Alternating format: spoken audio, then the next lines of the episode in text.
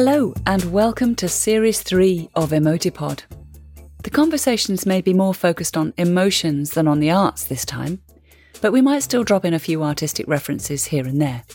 Series 2, with multiple guests per episode, was really rewarding to do, but it did mean an awful lot of organising, pre recording, and editing work.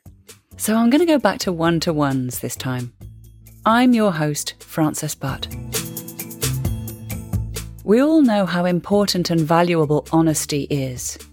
Yet we do seem to be living in rather shaky times for honesty and candour. A time of such intolerance and censure that owning up to mistakes and frailties and faults can be risky, even dangerous. But truly honest conversations have always felt like nourishment to me. I treasure each one I've had, and I've grown from them all. And my aim is to instigate a few more that I can share with you here in Emotipod Series 3. If you're lucky, and we'll be mentioning luck later, you might meet and get to know a few really excellent people in your life. And my guest today is one of those people in mine. I met Hilary Lewis 30 years ago walking our dogs on the Downs in Bristol, and we were part of a casual gang of women dog walkers who met every morning, sun, rain, or snow. Times change, many dogs and some walkers have gone now, but Hill is still a precious friend I'm so fortunate to have. I knew she'd be superb to talk to, so I presented her with a list of possible topics for discussion. She chose resentment, and she had a personal story about it that included a really pivotal moment. Our chat is accompanied by a bit of traffic and birdsong, but I think it's still good. So, Hill, my dear Hill, so you've kindly agreed to talk to me about resentment. Now, why? Why have I chosen resentment? Yes. Because it's about the most enjoyable um, and most common thing I I feel in my life. I very quickly feel resentment nearly all day Enjoy- with practically everybody I see. I, I love the way you said enjoyable. well, I'm glad you're enjoying yourself. So, uh, why? And yeah, what what about? Because it's it's it's a it's an almost thoughtless and damaging thing to do. so is it like a, a default setting? So it is. Right. It is. So Or has have, it become? Have you always been like that? Yeah, I have a nasty feeling I've probably always been like that. And um, it's a sort of background thing where you feel resentment when you are put in a situation where, when you're talking to somebody and they are presenting something to you about their life, it's I think it dates back to years and years ago when I first started in the classroom. And I used to rather jokingly judge the extroverts and the introverts and put them in opposite desks. Hmm. And I discovered after quite a long time that I was automatically judging people who I spoke to and putting them where I thought in the classroom. And on the whole, what I was doing was was not nice. It wasn't it wasn't kind. Ah. I was actually resenting mo- most people having a much easier life than I was having. Oh, in in, in whichever category they In fell. whichever category, yes. Oh, yes. okay. So I was wondering whether resentment was coming into that. So resentment is being in a situation that you are lumped with, then Yes. really, and you've got to get on with it, but you're not. Yes. So it's begrudgingly getting on with things. Yes. Yeah. Yes. Yes. And it's obviously it it grows. It doesn't sort of stay quiescent. It it, it gets worse and worse. And it's very easy to become to have a, a very sour aspect on life. But I don't. I mean, this is an internal, presumably, because I don't see it in you. An internal thing going on with you, where your your judgment of yourself is that you have this behavior or inner behavior. Yes. But it's only one side of you. It's not the full picture because, for, from my point of view, you, you're you know full of kindness and love and joy. I mean, I wouldn't be here if you weren't. So this is something as like a secret shame of yours, would you say? Well, no, no. I'm looking back over the years. Right. And um, when I was 50, I had two cataclysmic things that happened Yeah. to me. My husband died and my daughter died. And um, coming out of that dark place, it made me realize that I had been very resentful of a lot of people unnecessarily. Right. Got it. and it, it was a it was a time when I had to decide whether I was going to to like people, to to want to join people or not. Okay.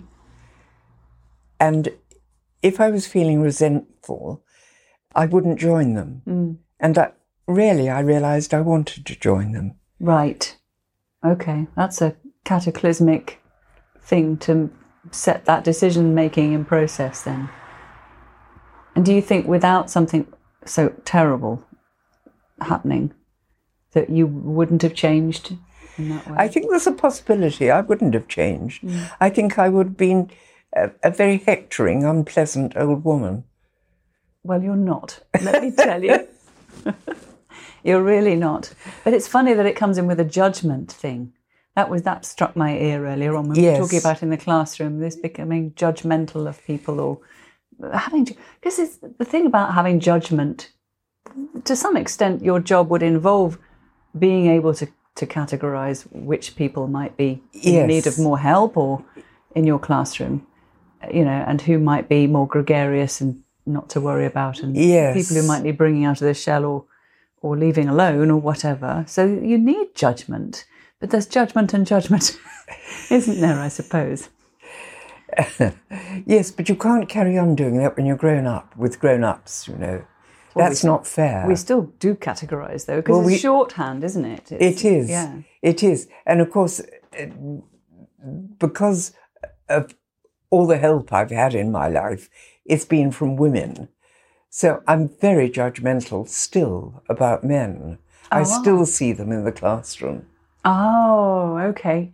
Oh, that's so interesting. Yeah, but I remember, was it your 80th birthday? You said to me, Frances, I'm going to, I've decided to stop being judgmental. and now you're 93. How's that been going? How's it been going?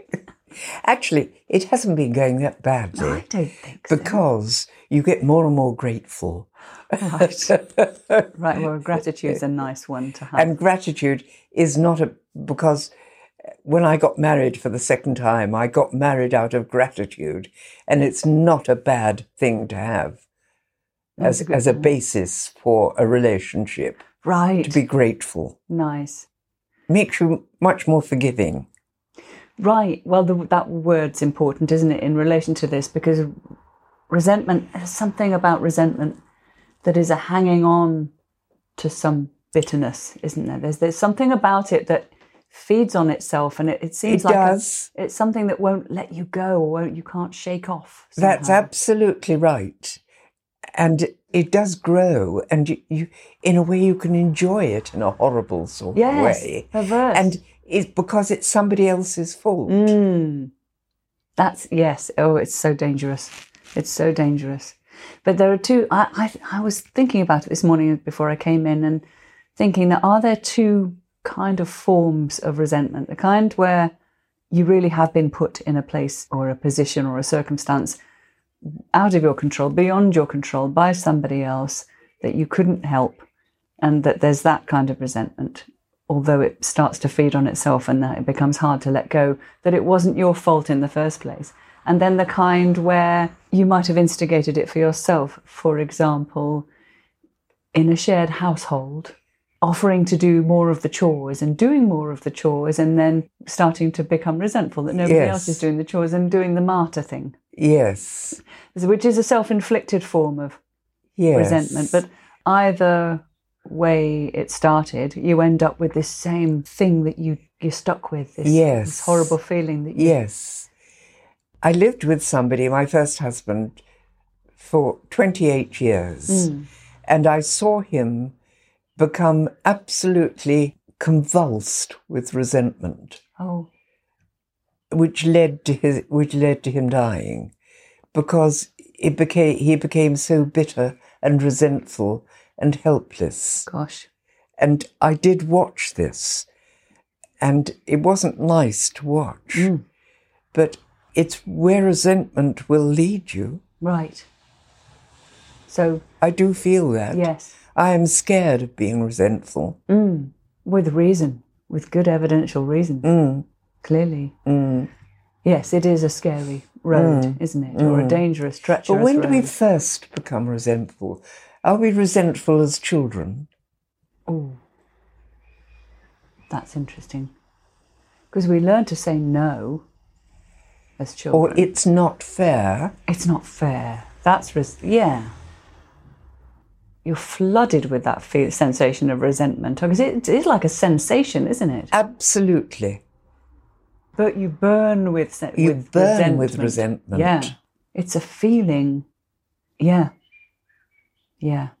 The question is the follow-up decision in response to that feeling that might flood you. That is, it's not fair. What do you decide to do with it? Is the issue, isn't it? Whether you Yes. do something about it, let it go, or just let it go, Yes. or decide to make a thing of it and hang on to it and make more of it. Those are decisions that you do have choice over. On the other hand, when you decide to let it go, I'm just thinking of, of many, many years after being a child, in, in, in the working situation, where you feel resentment with your peers because they're obviously making a better job of things than you're doing. Um, if you let it go, you become a bit of a doormat. Right.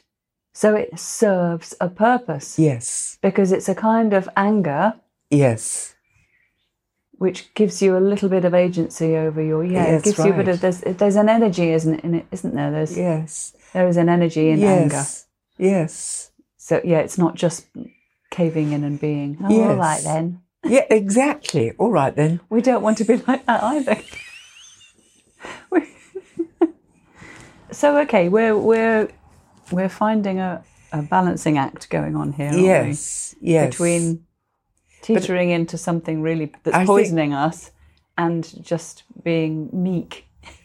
it points to the fact, really, that being resentful changes, in essence, through the years.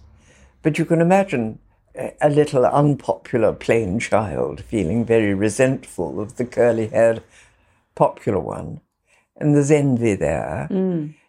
and there's a r- resentment about why people don't like you. Many, well, yeah, and many stories about this. Many stories about just that. Why people don't like you. Yes, which becomes a sort of chicken and egg thing because they might not like you because you're resentful rather than plain or whatever. Yes, yes. I um I had something happen to me in my childhood which I buried and then a few years ago it just burst out of me as a I am furious about this. And how old was I? Mid 50s. No. Yeah. And it really took me by surprise because it was so old and so, oh, come, aren't I over that? You know, just. So I, I realised I. I Did you was- feel hate or resentment? It, yeah, a bit of both. because hate is different from resentment. bit of both but but they have the same capacity to just take over you it's a bit like the well, you were talking about obsession earlier on there's a sort of an, an obsessive quality to to resentment if you hang on to it and the same with hatred if you hang on to it this is the, the nature of these things that if you become attached to that feeling and you're feeding that feeling So you're saying resentment can become hatred. I think they are slightly different, but they I think they are related, and also the toxicity of them when you can't let them move or you know get rid of them when they when they're stuck in you, and you're sort of yoked to that feeling. Yes, but why did that feeling come back to you? Oh, just some trigger that um, Right. some some situation that triggered it, and then I realised yes. that I'd never dealt with the the fury and uh, the, about impotent rage, really. Yes. And then here it all came, all the feelings came, and then I just felt I was frightened because I felt I couldn't let let this feeling go. Actually, you know, was it was not going away, and I wanted it to go away. I didn't like feeling like that. I wanted to be able to let it go, and it wasn't going. Because this thing about you're talking about resentment and the letting go and being in, associated with forgiveness. It was oh, just be, just forgive. It's a bit like just say no, isn't it? Just forgive. It's not as easy as yes. that. If you can't, yes. you can't. Yes, yes. It is a decision, but it's not that easy to reach always. It's what an older sibling feels when they are told to give a toy to the younger yeah. sibling. You know, oh, she's only little. Yes, let her have it. Let her have it. And but this great mine. overwhelming resentment towards. Brilliant. Is that right? Yeah. But the, just deciding to, just being told to, or yes. knowing that it's a good idea to. Yes. Not be resentful or yes. forgive doesn't mean you can bloody do it just like that. Yes. Maybe, maybe you can, but it's not. Not did always you, that easy. Did you recognise this sort of thing happening to your children when they were small? Oh, they're not fair. It's not fair, and all yes. that. Oh, yeah. I mean, I bent over backwards to make sure everything was always even. You know, you don't give one more dolly mixture to the other one. It's just you've got to be careful with these things. Yes. And to have uh, and to give presents that are of equal value and all. Yes. I still have that actually. I still have that. And so you you think you managed to avoid them having resentment? Well, they, I think they were pretty good with each other. Really? I think so. I think some of that's just luck. I think that's pretty, yeah, it's pretty yes, lucky. Yes. Do you feel resentment now? No. Wore off. yes. I think um, it just got tired. Oh, I'm just fed up with that now. I do feel resentment when somebody says something like, Of course, I'm lucky. and I resent her immediately. Because? Because she's lucky. Oh, well, aren't you? No, there's no such thing as luck. You know that. Oh, oh, there's another conversation, isn't there? I don't think there is. No. No. I think we choose our own path. Yeah, but again, you mentioned Syria earlier on. I mean, we're you know. Oh well, you're right. Of course, yes, yes. Yes. I mean, the good fortune yes. to be. But this isn't a, a, another woman at the bridge table telling me how oh. lucky she was. Oh, because she won. Because she was lucky. right. Oh. yeah. She thought she was lucky. I mean, it must be wonderful to think you're lucky.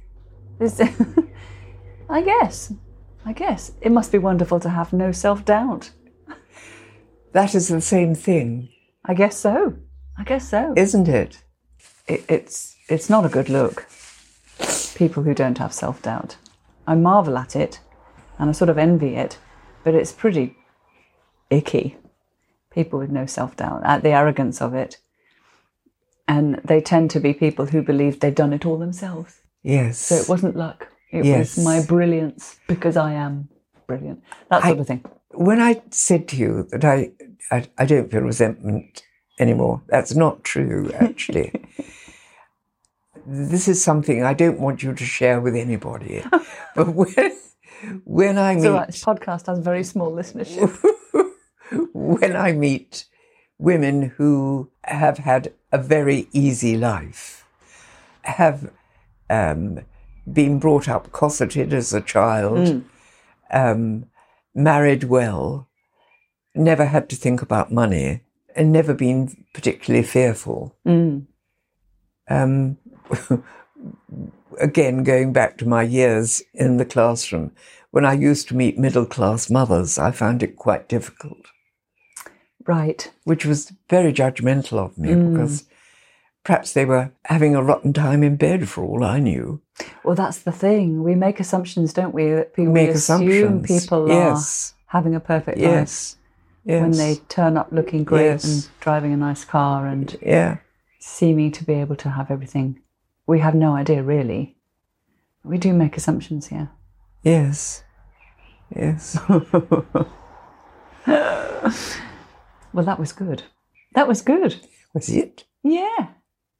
I love that what we uh, what came up there was that there's a purpose to it. That you don't want to just go be acquiescent and accepting of everything. Because go all crawly crawly. There's a, yeah, exactly. That it plays a part in standing up for yourself. Yes. Or can do at yes. its best. I Stand, like that. But standing up for yourself. Well, it's always two sided, though, isn't it? Because it because you're not going to put up. Ideally, it means you there's something's happening that that's not fair, that's not right. You're going to not put up with something that's good, and you might do something about it. Or on the other side, it's this thing that becomes a thing in its own right that you cling to that is not healthy. I do think that it's looking back, something which I didn't do really, but I think resentment is is quite valuable in a mm. way mm. Because it makes you look at your place in the society you're living in right. and decide if that's where you want to be. Yeah. Right. Useful then. Can be useful. Yeah. Good to know. Yeah. Thank you, Hill. Listening back over all that as I prepare this episode, I'm thinking again about the stickiness of resentment and how hard it can be to shake off. One of the reasons being that it can bring with it this weird sort of pleasure that Hill mentioned, grim and bleak though that may ultimately be. In her case, Hill's terrible losses prompted major re-evaluation and change, understandably. In my case, it was just a matter of time focusing on other more constructive things and not stoking that particular fire. And eventually, I realised it had subsided on its own without my really noticing. Resentment is a complex emotion that provides terrific material for literature and drama, but it also covers artistic critique. The critic Harold Bloom coined the term school of resentment. It's pejorative and it describes literary criticism that focuses on political and social activism at the expense of aesthetic value. You can look this up on artandpopularculture.com. Philosophers Kierkegaard and Nietzsche explore resentment too, if you feel inclined to dig really deep. I guess our conclusions are that it can serve a purpose, for example, initiating some change for the better, and also that it can be hard to get rid of but it's not impossible. If you enjoyed this or any other episode of Emotipod, please feel free to rate and review wherever you're listening and help us reach more people. And until next time, when we'll be excavating another emotional topic, take care and thanks for listening.